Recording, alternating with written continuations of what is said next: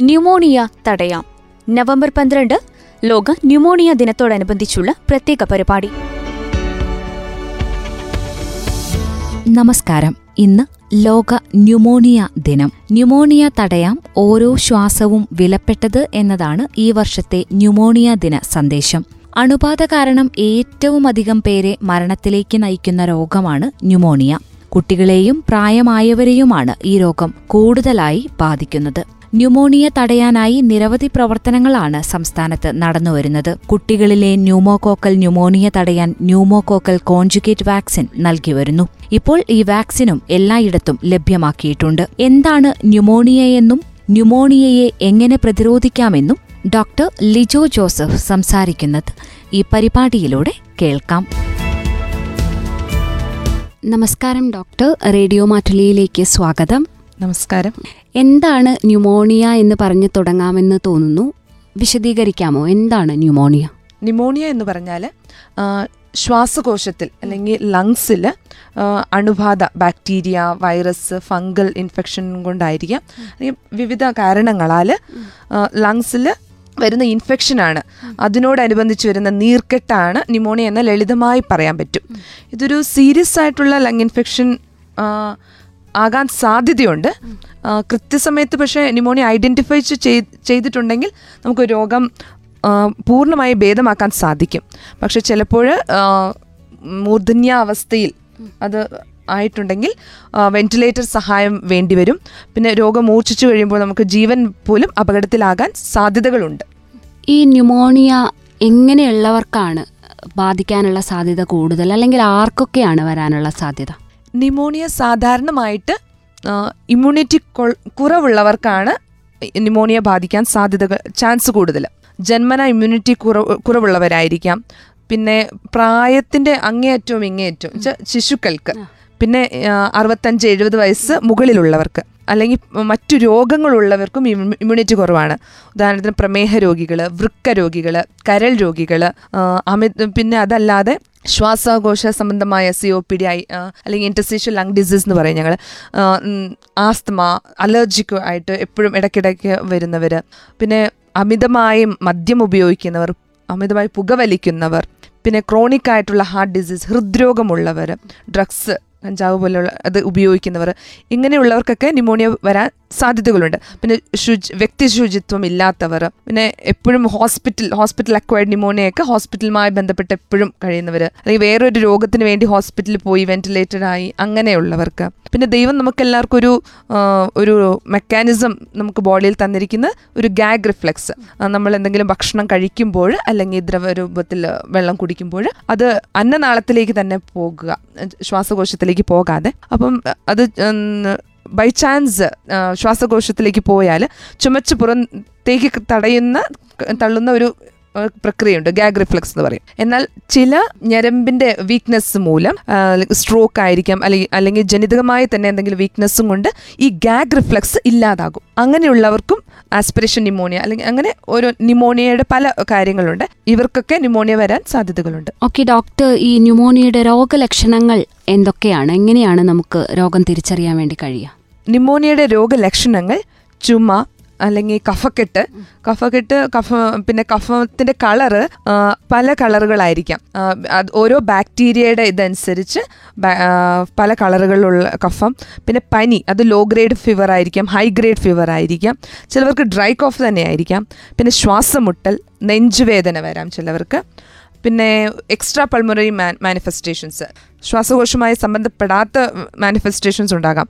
Four example വയറുവേദന ചെവിവേദന ക്ഷീണം തളർച്ച ബി പി കുറയുന്നു അങ്ങനത്തെ കാര്യങ്ങളെല്ലാം ന്യൂമോണിയയുടെ രോഗലക്ഷണങ്ങളാകാം. ഡോക്ടർ എങ്ങനെയാണ് ഈ രോഗം ഡയഗ്നോസ് ചെയ്യുന്നത്? എങ്ങനെയാണ് ഇത് കണ്ടെത്തുന്നത്? കണ്ടെത്തുന്നത് പല സ്റ്റെപ്പുകളാണ്. ആദ്യത്തെ സിംറ്റംസ് സിംറ്റംസ് എന്ന് പറഞ്ഞാൽ എന്താണ് രോഗി ഒരു ഡോക്ടറിന്റെ അടുത്ത് വന്ന് പറയുന്നത്? ഇപ്പം ചുമ പനി എന്ന് വന്ന് പറയുന്നത്. അത് പ്ലസ് സയൻസ് എന്താണ് ഡോക്ടർ രോഗിയിൽ നിന്ന് കണ്ടുപിടിക്കുന്നത്?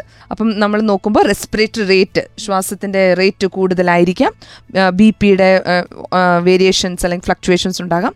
ഓസ്കൾട്ടേഷൻ എന്ന് വെച്ചാൽ സ്റ്റെത്തോസ്കോപ്പ് വെച്ച് നമ്മൾ ജസ്റ്റ് എക്സാമിൻ ചെയ്യുമ്പോൾ ഓസ്കൾട്ടേഷനിലുള്ള വേരിയേഷൻസ് അതിന്റെ സൗണ്ട്സും കൊണ്ടുള്ള അങ്ങനെ കണ്ടുപിടിക്കും. പിന്നെ മെയിൻലി ഇൻവെസ്റ്റിഗേഷൻസ് ഇൻവെസ്റ്റിഗേഷൻസ് എന്ന് പറഞ്ഞാൽ ചെസ്റ്റ് എക്സ്റേ ചെസ്റ്റ് എക്സ്റേയിൽ കഫക്കെട്ട് നമുക്ക് കാണാൻ സാധിക്കും. പിന്നെ ബ്ലഡ് ടെസ്റ്റുകൾ ചെയ്യും. ബ്ലഡ് ടെസ്റ്റിൽ സി ബി സി എല്ലാം ചെയ്യുമ്പോൾ കൗണ്ടുകൾ ഇൻഫെക്ഷന്റെ കൗണ്ട് കൂടുതലായിരിക്കും. പിന്നെ സി ആർ പി പിന്നെ ഇൻഫ്ലമേറ്ററി മാർക്കേഴ്സ് എല്ലാം കൂടുതലായിരിക്കാം. പിന്നെ കഫം തന്നെ ടെസ്റ്റ് ചെയ്യാം. നമുക്ക് സ്പൂട്ടം എടുത്ത് ടെസ്റ്റ് ചെയ്യാൻ പറ്റും. അതല്ലാതെ കൾച്ചർ ചെയ്യാൻ പറ്റും.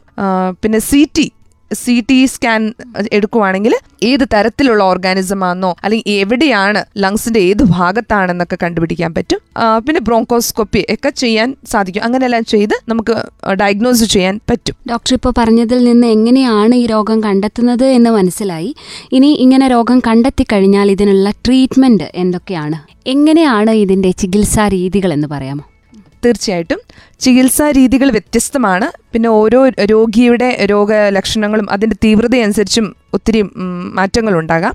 ഒരു ലളിതമായി പറയുവാണെങ്കിൽ ഓറൽ അല്ലെങ്കിൽ ഐ വി ആന്റിബയോട്ടിക് കുത്തിവെപ്പിലൂടെ അല്ലെങ്കിൽ ഓറലി കൊടുക്കുന്ന ആന്റിബയോട്ടിക് പിന്നെ സപ്പോർട്ടീവ് മാനേജ്മെന്റ് അത് ഓക്സിജൻ ആകാം. പിന്നെ പിന്നെ ബ്രോങ്കോ ഡയലേറ്റസ് പിന്നെ സിംറ്റമാറ്റിക് മാനേജ്മെന്റ് പനിയാണെങ്കിൽ പനിക്കുള്ള ഡോളോ അങ്ങനത്തെ കാര്യങ്ങളൊക്കെ കൊടുക്കാം. പിന്നെ വാക്സിനേഷൻസ് വെരി ഇമ്പോർട്ടന്റ് ആണ്. അത് നമുക്ക് പ്രിവെൻഷൻ ആണ്. Prevention is better than cure എന്നാണല്ലോ. ഇപ്പം വാക്സിനേഷനിലൂടെ നമുക്ക് ന്യൂമോണിയ വരാതിരിക്കാൻ തന്നെ നമുക്ക് തടയാൻ പറ്റും.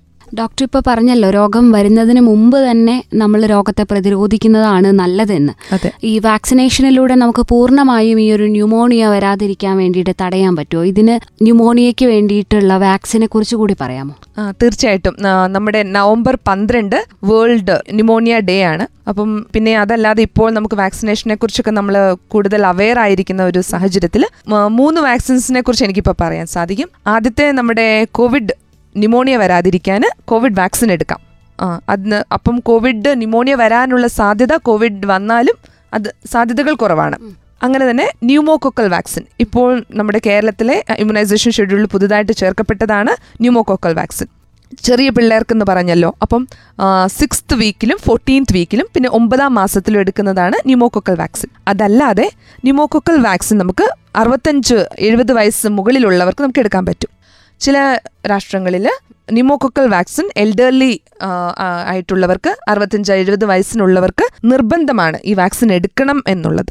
ന്യൂമോകോക്കൽ വാക്സിൻ ഒരു ഷോട്ട് വാക്സിൻ ആണ് പിന്നെ ഡോക്ടേഴ്സിന്റെ നിർദ്ദേശം അനുസരിച്ച് ചിലപ്പോൾ അഞ്ച് പത്ത് വർഷത്തിന് കഴിയുമ്പോൾ ഒരു ബൂസ്റ്റർ ഡോസ് എടുക്കാം. മസിൽ ഇൻട്രാമസ്കുലർ ഇഞ്ചക്ഷൻ ആണിത് ഇമ്മ്യൂണിറ്റി കുറവുള്ളവർക്ക് ഡയബറ്റിസ് നേരത്തെ പറഞ്ഞ പോലെ asthma C O P D patients chronic ആയിട്ടുള്ള ഹൃദ്രോഗികൾ കരൾ രോഗികൾ വൃക്ക രോഗികൾക്കൊക്കെ നമ്മൾ ഈ വാക്സിൻ എടുക്കുന്നത് വളരെ നല്ലതാണ്. ന്യൂമോണിയ വരാതിരിക്കാൻ വേണ്ടിയിട്ട് ബിക്കോസ് ഇവരിലൊക്കെ ഇമ്മ്യൂണിറ്റി കുറവാണ്. ഇമ്മ്യൂണോ കോംപ്രമൈസ് സ്റ്റേറ്റിൽ സ്റ്റേറ്റിലുള്ളവരാണ് ഇവരെല്ലാം. ഈ വാക്സിൻ എടുക്കുന്നത് കൊണ്ട് എന്തെങ്കിലും പാർശ്വഫലങ്ങൾ ഉണ്ടോ? അതോ നമുക്ക് സുരക്ഷിതമായിട്ട് എടുക്കാൻ വേണ്ടി സാധിക്കുമോ തീർച്ചയായിട്ടും. നമുക്ക് ന്യൂമോക്കോക്കൽ വാക്സിൻ വളരെ സേഫ് ആയിട്ടുള്ള ഒരു വാക്സിനേഷൻ ആണ്. വളരെ ചെറിയ തോതിലുള്ള സൈഡ് എഫക്ട്സ് വരാം. ചെറിയ രീതിയിലുള്ള പനി പിന്നെ ഇഞ്ചക്ഷൻ സൈറ്റിലുള്ള ചുവപ്പ് വേദന അത്രയൊക്കെ സൈഡ് എഫക്റ്റ് ആയിട്ട് വരുള്ളൂ. അതാണ് നമ്മുടെ pneumococcal vaccine next influenza vaccine അല്ലെങ്കിൽ ഫ്ലൂ വാക്സിനേഷൻ എന്ന് പറയും. നമ്മൾ കോമൺ കോൾഡ് പോലെ ഒരു കോവിഡ് രോഗം പോലെ ഒത്തിരി പേർക്ക് ബാധിച്ചിരുന്ന അല്ലെങ്കിൽ ബാധിക്കാൻ സാധ്യതയുള്ളതാണ് നമ്മുടെ ഇൻഫ്ലുവൻസ അപ്പോൾ ഇത് തടയാൻ വേണ്ടിയിട്ട് ഉള്ള ഒരു വാക്സിനാണ് ഇൻഫ്ലുവൻസ വാക്സിൻ ഇൻഫ്ലുവൻസ വാക്സിൻ നമ്മൾ ഒരു ഡോസ് ഇഞ്ചക്ഷൻ ആയിട്ടല്ല എല്ലാ വർഷവും ഒരു ഡോസ് എടുക്കണം. അതെന്തുകൊണ്ടാണ് ഇങ്ങനെ ഓരോ വർഷത്തിലും നമ്മൾ ഈ വാക്സിൻ എടുക്കേണ്ടി വരുന്നത്? ഓരോ വർഷം ഇത് എടുക്കേണ്ട കാരണം ഇതിന്റെ പ്രത്യേകത എന്ന് വെച്ചാൽ ഫ്ലൂ വൈറസ് സ്ട്രെയിൻ വ്യത്യസ്ത മാണ് ഇത് സ്ട്രെയിൻ. അപ്പം ജനിതക മാറ്റം നിരന്തരം സംഭവിച്ചുകൊണ്ടിരിക്കുന്നതാണ് ഈ വൈറസ്. അപ്പം ഫ്ലൂ വൈറസിന്റെ സ്ട്രെയിന് വകഭേദം ഉണ്ടാകാം. അതുകൊണ്ട് നമ്മൾ ഈ വൈറസിനെ നമുക്ക് തട തടുക്കാൻ വേണ്ടിയിട്ട് നമ്മൾ ഫ്ലൂ വാക്സിനേഷൻ എല്ലാ വർഷവും എടുക്കണം. അപ്പം ഇത് എടുക്കുന്നത് കൊണ്ട് ഫ്ലൂ വരാതിരിക്കും. പിന്നെ സെക്കൻഡറി വൈറൽ ബാക്ടീരിയൽ ഇൻഫെക്ഷൻ നമുക്ക് ഈ ന്യൂമോണിയ നമുക്ക് വരാതെ നമുക്ക് തടയാൻ പറ്റും. അപ്പം ഈ വാക്സിനും നേരത്തെ പറഞ്ഞതുപോലെ തന്നെ ഇമ്മ്യൂണിറ്റി കുറവുള്ളവർക്ക് എടുക്കാം പ്രായമുള്ളവർക്ക് എടുക്കാം. സൈഡ് എഫക്ട്സും വെരി സേഫ് ആയിട്ടുള്ള ഒരു വാക്സിനേഷനാണ് ഇത്. ന്യൂമോണിയയെക്കുറിച്ചും ന്യൂമോണിയയുടെ ലക്ഷണങ്ങളെക്കുറിച്ചും ന്യൂമോണിയയ്ക്ക് ഏതൊക്കെ ചികിത്സാ രീതികളാണ് നടത്തുന്നത് എന്നുള്ളതും വാക്സിനേഷനെ പറ്റിയൊക്കെ ഡോക്ടർ വിശദമായിട്ട് തന്നെ പറഞ്ഞു വന്നു എന്താണ് ശ്രോതാക്കളോട് ന്യൂമോണിയയ്ക്കെതിരെ ഒരു മുൻകരുതൽ എന്ന രീതിയിൽ ശ്രദ്ധിക്കേണ്ട കാര്യങ്ങളെക്കുറിച്ച് ഡോക്ടർക്ക് എന്താണ് പറയാനുള്ളത്? ഈ നേരത്തെ പറഞ്ഞ കാര്യങ്ങളൊക്കെ ശ്രദ്ധിക്കുക. ന്യൂമോണിയ ലങ്സിലെ ഒരു നീർക്കെട്ടാണെന്ന് പറഞ്ഞു. നമുക്ക് ഇടയ്ക്കിടെ അല്ലെങ്കിൽ എപ്പോഴെങ്കിലും പനി ചുമ ശ്വാസമുട്ടൽ നെഞ്ചുവേദന എന്നിവയാണ് ഇതിന്റെ രോഗലക്ഷണങ്ങൾ.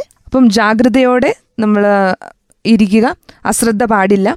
നേരത്തെ തന്നെ ഡോക്ടേഴ്സിനെ കാണിക്കുക എന്തെങ്കിലും വന്നിട്ടുണ്ടെങ്കിൽ നമ്മുടെ വീട്ടിൽ തന്നെ ചികിത്സിക്കാം ഭേദമാക്കാം എന്ന് പറഞ്ഞുകൊണ്ടിരുന്നിട്ടുണ്ടെങ്കിൽ വെന്റിലേറ്റർ സഹായം വരെ ചിലപ്പോൾ നമുക്ക് തേടേണ്ടി വരും. പിന്നെ prevention is better than cure ആണ്. അതുകൊണ്ട് വാക്സിൻസിനെ കുറിച്ച് നമ്മൾ അവെയറാണ് അത് എടുക്കാം. നമ്മുടെ കോവിഡ് വാക്സിൻ ആയിക്കൊള്ളട്ടെ.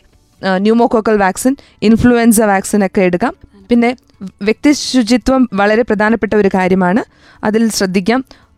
ഇടയ്ക്കിടെ സോപ്പ് ഉപയോഗിച്ച് കൈ കഴുകലും മാസ്ക് ഉപയോഗിക്കലും രോഗികളുടെ അടുത്തൊക്കെ ആരോഗ്യപരമായ ഒരു അകലം പാലിക്കലുമൊക്കെ നമുക്ക് ശ്രദ്ധിക്കാം. പിന്നെ ഇമ്മ്യൂണിറ്റി കുറയ്ക്കാൻ സാധ്യതയുള്ള പുകവലി മദ്യപാനം ഇവയെല്ലാം ഒഴിവാക്കാം. ഇമ്മ്യൂണിറ്റി കൂട്ടാൻ വേണ്ടിയിട്ട് നല്ല പോഷകാഹാരം കഴിക്കാം. നല്ല വിശ്രമം എടുക്കാം. പിന്നെ ഹെൽത്തി ആയിട്ട് മാനസിക ശാരീരിക ആരോഗ്യം നന്നായി നമുക്ക് ശ്രദ്ധിക്കാം. ഇവയെല്ലാം ശ്രദ്ധിച്ചുകൊണ്ട് പിന്നെ വെരി ഇമ്പോർട്ടന്റ് വാക്സിനേഷൻസ് എടുത്തുകൊണ്ടൊക്കെ നമുക്ക് ന്യൂമോണിയ നമുക്ക് തടയാം. ന്യൂമോണിയയെക്കുറിച്ച് ഇത്രയും വിശദമായി തന്നെ റേഡിയോ മാറ്റ്ലിയിലെ ശ്രോതാക്കൾക്ക് വേണ്ടി പറഞ്ഞു തന്ന ഡോക്ടർക്ക് റേഡിയോ മാറ്റ്ലിയുടെ പേരിലുള്ള നന്ദി അറിയിക്കുകയാണ്. താങ്ക് യു അണുബാധ നിമിത്തം ശ്വാസകോശത്തിൽ നീർക്കെട്ടുണ്ടാകുകയും അത് ശ്വാസകോശത്തിന്റെ പ്രവർത്തനത്തെ ബാധിക്കുകയും ചെയ്യുന്ന അവസ്ഥയാണ് ന്യൂമോണിയ. ലക്ഷണങ്ങളൊന്നുമില്ലാതെയോ ഗുരുതരമല്ലാത്ത ലക്ഷണങ്ങളോടുകൂടിയോ ന്യൂമോണിയ പ്രത്യക്ഷപ്പെടാം. വിവിധ തരത്തിലുള്ള ബാക്ടീരിയ വൈറസ് തുടങ്ങിയ സൂക്ഷ്മാണുക്കളാണ് ന്യൂമോണിയയ്ക്ക് കാരണമാകുന്നത്. ഡോക്ടർ ലിജോ ജോസഫ് ന്യൂമോണിയയെക്കുറിച്ചും ന്യൂമോണിയ വരാനുള്ള കാരണങ്ങളെക്കുറിച്ചും പ്രതിരോധ മാർഗങ്ങളെക്കുറിച്ചും സംസാരിച്ചതാണ് ശ്രോതാക്കൾ കേട്ടത്. ഈ പരിപാടി ഇവിടെ പൂർണമാകുന്നു. നന്ദി നമസ്കാരം. ശ്രോതാക്കൾ കേട്ടത് ന്യൂമോണിയ തടയാം. നവംബർ പന്ത്രണ്ട് ലോക ന്യൂമോണിയ ദിനത്തോടനുബന്ധിച്ചുള്ള പ്രത്യേക പരിപാടി.